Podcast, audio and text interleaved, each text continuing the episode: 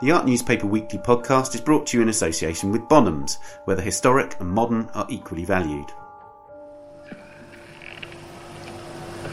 It's very, very enjoyable smoking. That's why it won't go away.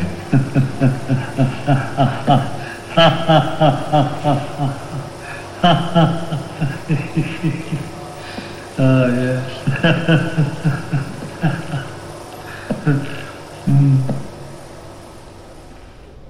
Hello, and welcome to the Art Newspaper Podcast. I'm Ben Luke, and the sound you've just heard is David Hockney laughing, a key moment in Tacita Dean's film portrait of the artist, hence the whirring projector in the background.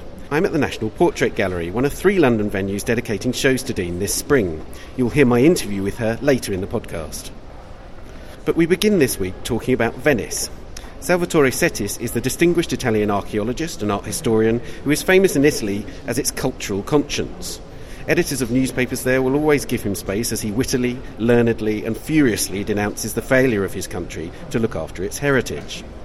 His latest book, If Venice Dies, has already created a stir in the U S, Germany, France and Italy itself. Anna Summers-Cox, the founder of the Art Newspaper, is a former chair of the Venice in Peril Fund. She continues to campaign passionately to save Venice from the inexorable rise of sea levels and a corrupt political establishment. She went to the British Museum to talk to Settis about his book. So, Salvatore Settis, you say repeatedly in this book of yours that Venice is a paradigm for other cities of the tensions between its historic nature and modern needs. Would you like to expand on that a little bit? Well, I think that normally the uh, historic city now is uh, is almost invisible because the historic nucleus of uh, of most cities, even in a country like Italy, is uh, is basically so much surrounded by a very very periphery of not very good architectural quality that you don't even see what the historical center is about. In Venice, you are you are forced to see it because in Venice the uh, the uh, lagoon makes uh, the historical city a, a center which is an, uh, very clearly distinguishable from, from everything else. That's one of the things that make Venice a paradigm. The other point is that Venice, more than uh, than most other cities, is being uh, um, constantly emptied because its in, inhabitants, particularly if they are young or old or, uh, or low-income people, are, are, are forced to move somewhere else. So th- this th- this same process is happening more or less anywhere in historical cities in Europe, uh, but in, in Venice it is particularly evident also in uh, in purely numerical terms. So I think that starting from Venice we can think about uh, the future of historical cities more generally. Your title, um, If Venice Dies, suggests that you think Venice might die. What do you think are the signs of this? Well, I think that uh, I, I decided to use the, the metaphor of uh, death, though I knew that uh, death in Venice is uh, in itself a topos, so I could uh, run a risk in, in, in using this topos. But the reason why I use this, this metaphor is that I, I really think that a city must be thought of as a uh, sort of collective identity, of a collective body that is made not just of its uh, uh, streets and piazzas and palazzos and so forth and so on, but also of, of the people living in it. So the, the, the, there is a body of the city and the soul of the city, precisely as we have a body and a soul or a mind or a conscience and awareness. So I think that in, in, in this respect, the metaphor of death is very powerful because it, it can uh, it can uh, uh, signify that uh, um, a city might die metaphorically um, once uh, the city would lose its own identity, its own awareness, its own conscience. And if a city loses the citizens and uh, the, the, the flux of tourists takes The, the flux of tourists takes the place of uh, of the citizens living, actually living in the in the city, feeling they are part of it. So this is a sort of death. So if you had to choose between the two great threats to the city, one of them obviously being rising um, sea levels, and the other one being the risk that it will precisely lose its inhabitants, it will lose its Venezianità, Which of the two do you think is the greatest danger? Well, I think that losing uh, its uh, uh, its Venezianità. Uh, This is probably not the way how I put it, because I, I, I have no objections if uh, a number of people coming from all over the world would very um, uh, consciously made the choice of living in, of actually really living in Venice and, and making Venice the center of their life.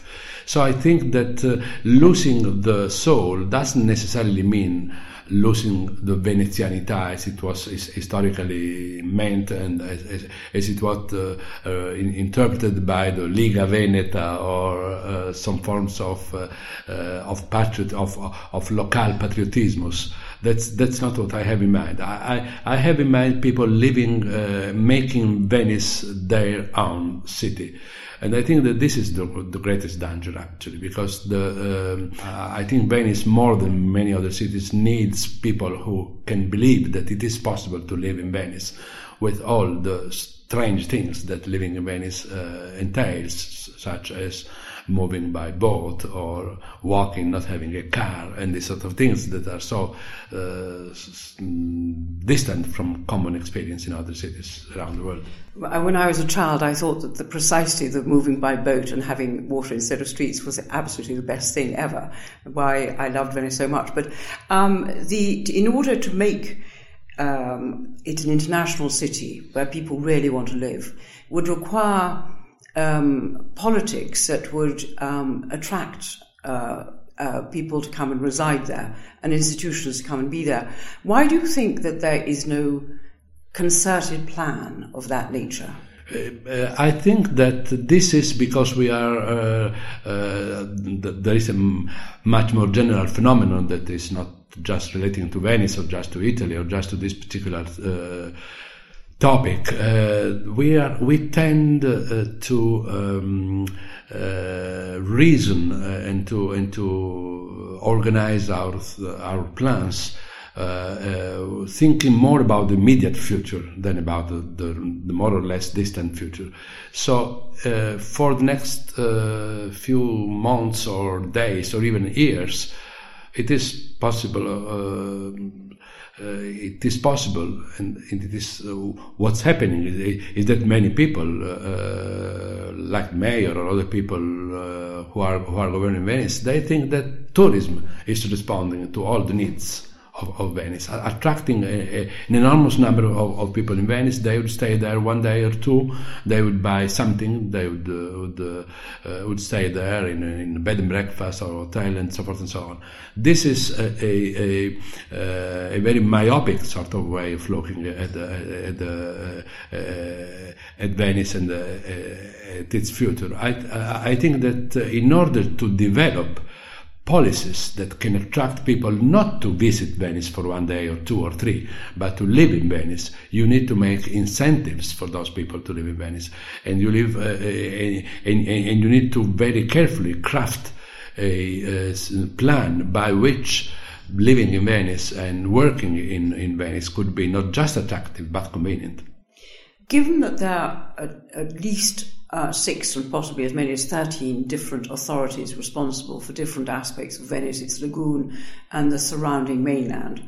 Um, and given that they don't actually meet in any kind of forum to discuss future policy, do you think there is any hope for the future planning of Venice? I think there is hope only if those uh, authorities will be in one way or another convinced or forced or uh, persuaded to uh, convene together and to and to and to uh, and to develop the right policies. And I think that in this respect, international opinion, uh, given the, the fact that everybody uh, recognizes how precious and important Venice ca- uh, can be, not just for Venetians but for the humanity at, at large, I think the pressure from uh, from public opinion, from public opinion from every country. Around the world can be can be can be very important in this respect, since unfortunately the authorities themselves show uh, very little inclination to understand how important it would be for them to convene and to agree on some basic principles like uh, such as, uh, as principles about uh, limiting the, the the number of uh, of, uh, of second homes in Venice, or at attracting people by uh, offering them fiscal incentives. It, it's a paradox, isn't it, that um, one of the most damaging decisions uh, relating to the habitability of Venice was taken by the philosopher mayor, Uh, Cacciari, who was under whose um, uh, watch it was permitted for people to turn their houses into bed and breakfasts, yeah. which of course led to an enormous rise in property values, um, and people leaving their buildings to go and live on the mainland and cash in on renting out their rooms. I mean, how is it that um, so many mayors have failed the city? Well, I think that uh, if Cacciari wanted to show that Plato was wrong when he said that cities should be governed by philosophers, he fully succeeded.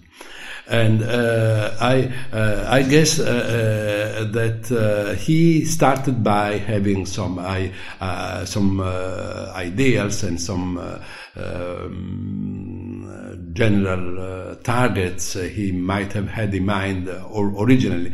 Then uh, probably the, I, I don't know enough about it, and I don't know enough him, uh, though I know him personally, but not enough. I, I, I guess that he slowly became uh, more a politician than a philosopher, and he started acting more as a politician than as a philosopher. I mean, uh, he started being um, uh, being open to pressures from uh, for. Economic reason, for um, in, in order to look for uh, for uh, for votes or for this sort of things. The, uh, what, what he did cannot be explained on philosophical terms. You um, attribute quite a lot of the blame to neoliberal economics. Um, would you like to explain how that's affected Venice? Well, that's uh, that's uh, that's a very uh, big uh, a very big topic. Uh, Obviously, I think that neoliberal economics has an, an impact on, on Venice, in that it gives an absolute priority to, uh, to, to economy over culture, generally speaking. And to make a long story short, Uh, it um, uh, has been repeatedly invoked by Italian politicians as the final proof that uh, if, if if you if you want to um, uh, to move forward in the, in the era of modernity, and if, if you want to be à la page, you you need to um, uh, invest uh, as little as possible uh, to get as much as possible tomorrow, without thinking about what the day after tomorrow might happen. And this is something that is not necessarily part of neoliberal economy at the highest level, but it's certainly the way how it is interpreted, and how it is interpreted in in, in Europe more generally. Uh, there are other uh, examples what uh, what what happened in in uh, in Greece by by by by forcing Greece to cut uh, expenses on uh, on. on public health, and uh, is is resulting in in an increasing rate of uh, of uh, of child uh, mortality. So that's uh, uh, it, it it it might be uh, beneficial to Greek to the Greek state budget in short term, but in long in the long run it is not.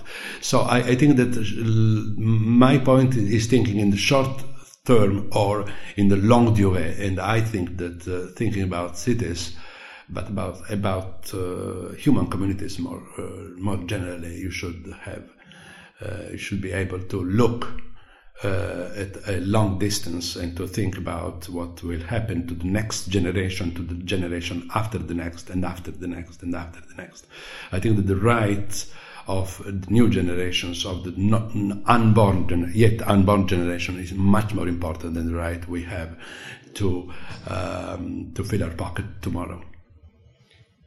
You've written many things about um, the heritage in Italy. You are welcomed by publishers of newspapers and so on because you write exceedingly movingly and stirringly. Um, do you think that you have achieved any victories? small victories. You can achieve small victories in this in, in this sector if you move in the, uh, in a direction that is contrary to uh, the mainstream. But I did achieve a number of victories. I did achieve a number of victories. Let me mention a couple of them.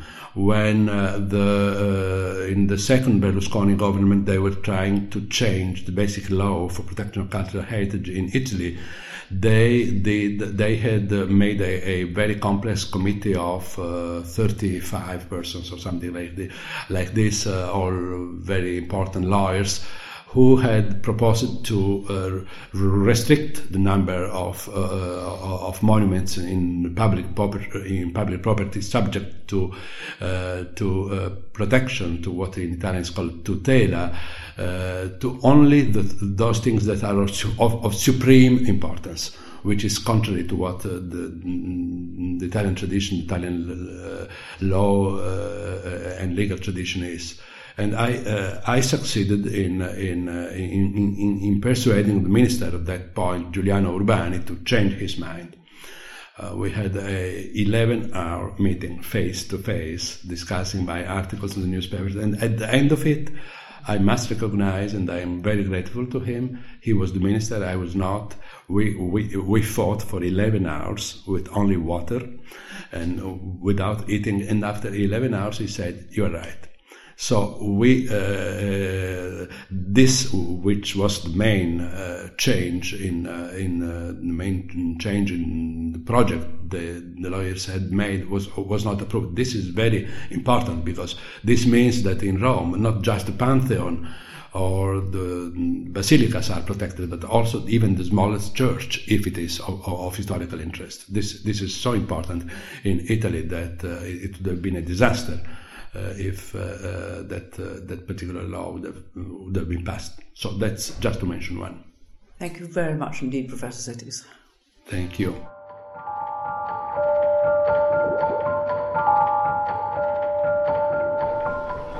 If Venice Dies is published by Pallas Athene in Britain and New Vessel Press in the U S.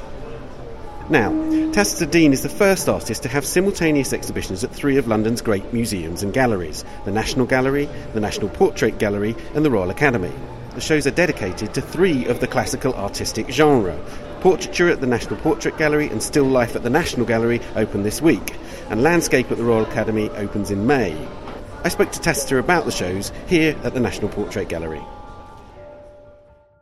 Tacita, would you say that, like so many things in your career, there's a sort of an element of chance or coincidence about how these shows have come about? In the sense that um, I was asked by the National Portrait Gallery and uh, the Royal Academy simultaneously um, to do this exhibition. So in a way that is, you know, a, a chance interaction. And then um, once I talked to Nick Cullinan about it, who's the National Portrait Gallery, he, you know, suggested um, that we do genre and then invited the National Gallery in for Still Life. How has working with these classical genres been? Because it's not an easy thing to pigeonhole your works into those genres. No, but I think I'm not. Do- I think I'm doing the opposite. Um, because I'm not pigeonholing anything into those genres, but the what what helped was that the genre gave me um, a sort of pattern in which to sort of play with the idea of what is a still life, a portrait or a landscape.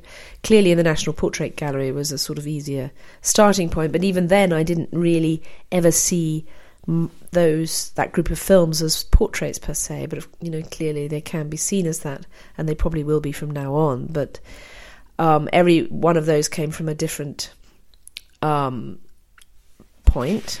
So, you know, the interesting thing about the portraits is that, for example, I'm asked about my sitters. You know, the language of the National Portrait Gallery is a very traditional language, and it's like, I've never thought of the the, the, the subjects as sitters. There's, you know, they're subjects or they're just films. So, and and then, um, you know, how that can then become, for example, as I mentioned uh, before, that's, you know, Merce Cunningham performing uh, Stillness, which was the four minutes thirty-three moment of silence that was composed by his long-term partner, John Cage, is also a still life, in a sense.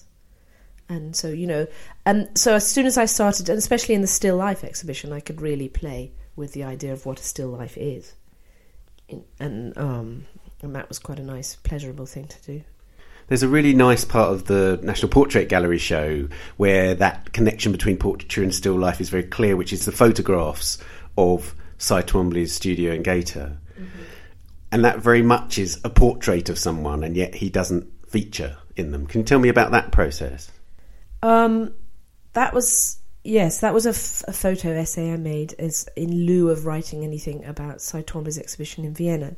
You know, so what, it's, it's, it's how to portray somebody through their possessions and their circumstance, which is actually what my films are generally.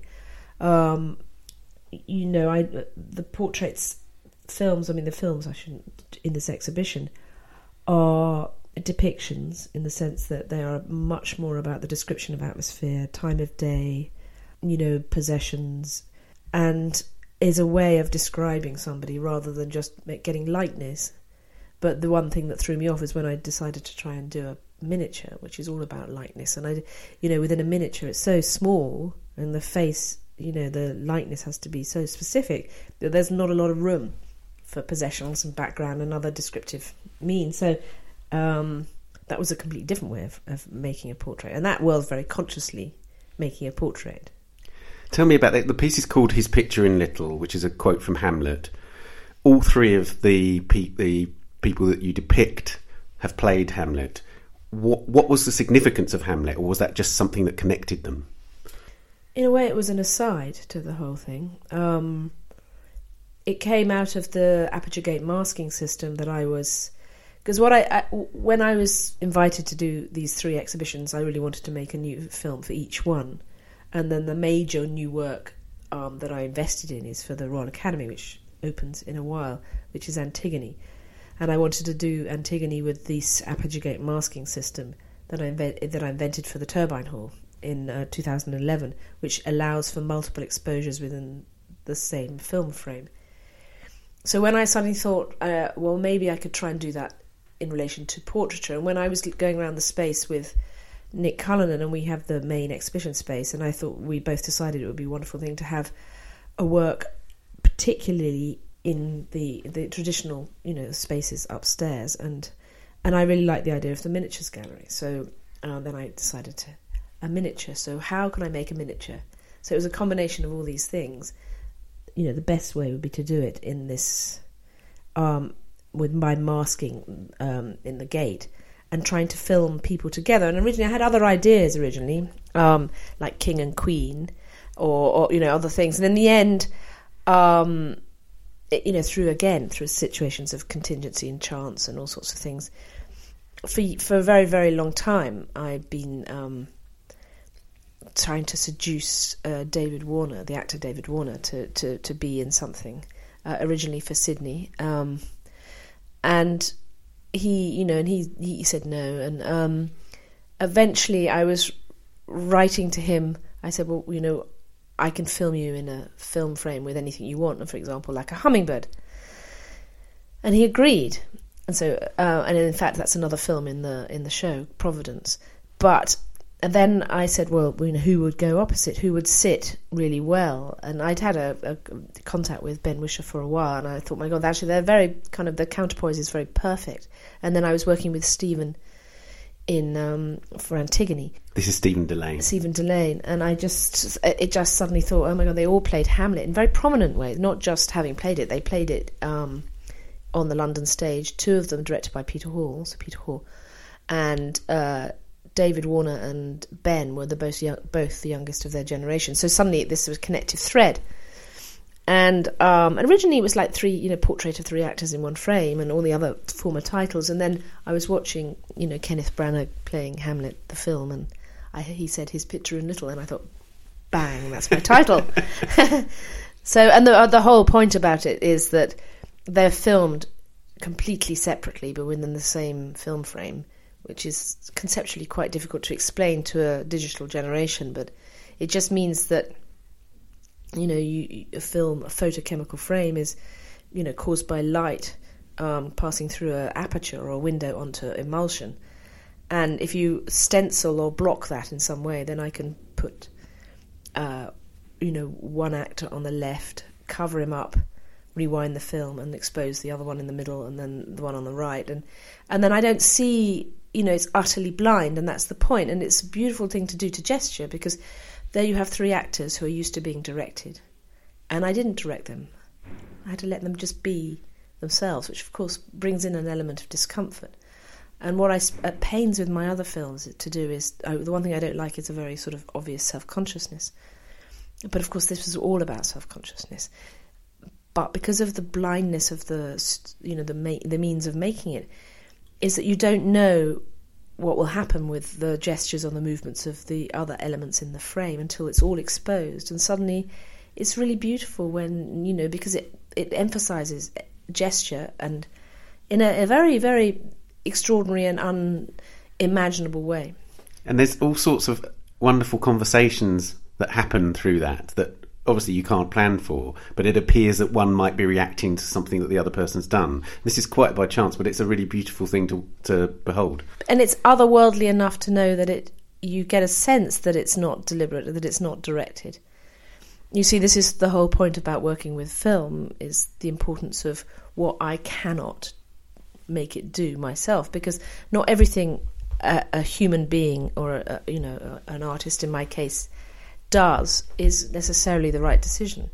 And the importance in an artistic practice of letting the medium in some way control what you do, which is uh, actually, if you speak to any artist, they will understand this, you know. And I use the quote from Francis Bacon, talks often about making a mark with paint that he didn't intend to do, and then he realized it's a better thing because the medium has made the mark. And um, and these are three very, very important things about f- working film, is that what everything that's, you know, not deliberate in film, and it's like the equivalent of working in darkness as opposed to the lights being on in a way. Digital, you see everything, and it, it means you can over control it, because you're I don't want to see everything. I don't want to over control it. I don't want, you know, it has to be, I need that blindness. One of the things that's really striking is that the National Portrait Gallery, you're very conscious of projectors. It's very much that sculptural and sonic a- appeal of the projector. In the National Gallery, where you're showing some of your works alongside works that you've chosen from the collection and brought in from elsewhere, you're very much more aware of a connection with painting. Mm-hmm. And the frame of the, the film frame connecting to the to the to the to the painting. Can you tell me about that? How conscious is that association? Um, did you feel differently about the films that you're showing there to the ones that you're showing in the National Gallery, in National Portrait Gallery? I always feel that I come from a relationship to painting more than I do to cinema or any other users of the medium of film, and um, my my work's always about depicting something. So for a very long time, and um, some of my films, like even as early as, uh, you know, Gelliet, when I filmed in the bath, in Gelliet Baths uh, in Hungary, I had, you know, that had such a reference to Cranach and, and painting that I would always put the screen in, you know, embed it inside the wall. And, you know, and then it would be much, and very small as well, on a small scale, so that references painting. And so this was clear, and also the architecture of the two spaces, it was very clear that that's what how it had to be with the the, the the films in this exhibition. Tell me about the works that you've chosen. There's lovely associations between not just the paintings that one might expect to see in a, an, in a National Gallery display of still lives, but between the paintings from the National Gallery and works by contemporary artists. That seems to me a very deliberate choice to, to make associations across time. Well, what I had is, you know, when it the whole thing grew and it, it became an ability to choose works from, originally just from the National Gallery collection. And then they said, well, I was able to choose a few from the National collection. Um, and I very much wanted to bring in works of of contemporary artists. And and in in a sense, I, I, I chose very familiar people in my life in order to make those juxtapositions. Um, and it's a great pleasure to be able to do that, because, you know, I could put uh, Thomas Demand Daily, which is these, um, f- you know, photographic works that he makes from paper that he does. He calls them dailies because, in a way, he makes them in a day. And they're like little incidents, like dailies, like fin- cinema dailies. and um, sort of a, of a just a, a plate and a, an elastic band next to the head of John the Baptist. You know, both very clear plates, but containing different things. But so it's from the sublime to the ridiculous in a way. And what is what is stopping, you know, Saint John the Baptist's head being a still life? And then I had saw that I had the opportunity to borrow, uh, you know, Guston's huge painting hat from Tate. And so you've got these three, you know, that wall is very much around the head, the missing head. I mean, there's a, and like the birds, it's like the missing head, the head, and the, uh, you know, the missing head. And and the birds, you know, I have borrowed, um, Sparrowhawk was the work from the National Gallery.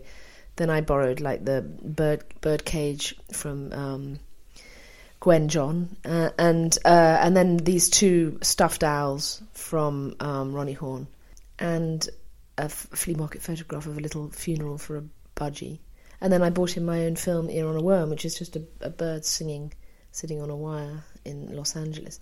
And there you have a tethered bird, a stuffed bird, a missing bird, a dead bird, and a living bird, all on one wall. It's, it's, and, you know, putting Wolfgang Tillmans with uh, Zurbaran, and um, and then my own new film, um, Ideas for Sculpture in a Setting, which is about Henry Moore's Flint, one of Henry Moore's Flints from his Flint collection, with uh, Paul Nash and Thomas Guest, who is this sort of painter from Salisbury who used to draw, you know, paint Barrow finds, archaeological finds, and... And then I even, you know, I wanted to borrow this painting by Crome of uh, Study of Flints, which was a huge connection to Paul Nash. I mean, I couldn't borrow it, so I, I painted a facsimile little gallery postcard. So I could, you know, little things like that. So it was kind of, the show in the sense was a great pleasure to do, because it wasn't, um, you know, it was it's quite simple in a way. I mean, very formal, sometimes very formal, sometimes conceptual relationships, and and just bringing in a few...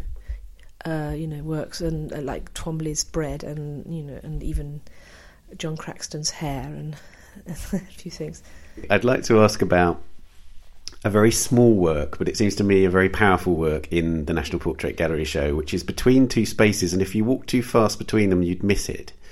It's a self-portrait wearing Mirandi's hat. Tell me about that work. Um, it's not even really a work. It's just. Uh, There was a space, and I was, I wanted to try and do a, a self-portrait, and um, in a way, the fact that it's just a sort of digital snap, because it is a digital photograph, um, is a sort of failure for me. But, um, you know, when I was filming uh, in Mirandi's studio, you know, I did uh, put his hat on and took a self-portrait in his hat in the mirror.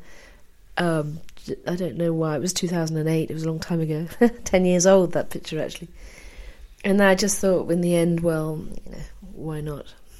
So much of the work is about about connecting to artists.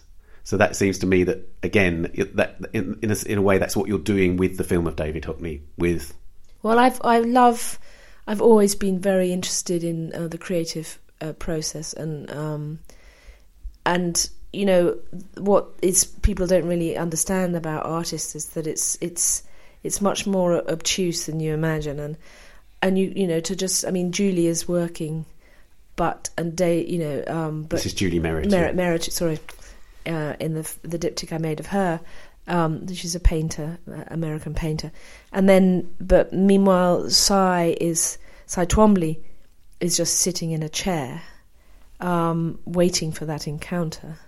So it's all, and you know, and, and David Hockney is smoking a cigarette, and and you know, and Michael Hamburger, the poet, is is just sort of, he goes from snoozing and reading the newspaper. I think there's been a, a cinematic failure about how to depict artists, and usually it's because they're toiling over a canvas with a low burning candle. And the truth of the matter is, is, and I'm very interested in this idea of, um, and there was a beautiful essay by uh, Robert Walser, um, called. Um, Berlin and the Artist, and it's all about this idea of sluggardizing, about, you know, working when you're lying uh, between, literally between animal pelts, and um, you know, often a, a great art is, is made when you appear to the world to be just sort of lounging about, and I, I really appreciate that condition of, you know, and it's a it's it's a bit lost to our world where you are allowed to actually just be uh, kind of prone and daydreaming, and I, I kind of regret that um, I, even I don't do it enough. Tester, thank you so much. Welcome.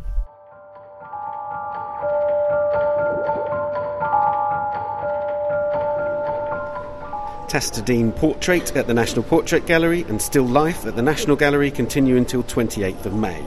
Her exhibition Landscape is at the Royal Academy from the nineteenth of May to twelfth of August. You can read Louisa Buck's interview with Tacita in the current print edition of the Art Newspaper. And that's it for this week. You can tell us what you think of the podcast on Twitter or Facebook at The Art Newspaper and subscribe wherever you normally find your podcasts. If you'd like to follow us on Instagram, you can do so at the art newspaper dot official. Thanks for listening. Until next week.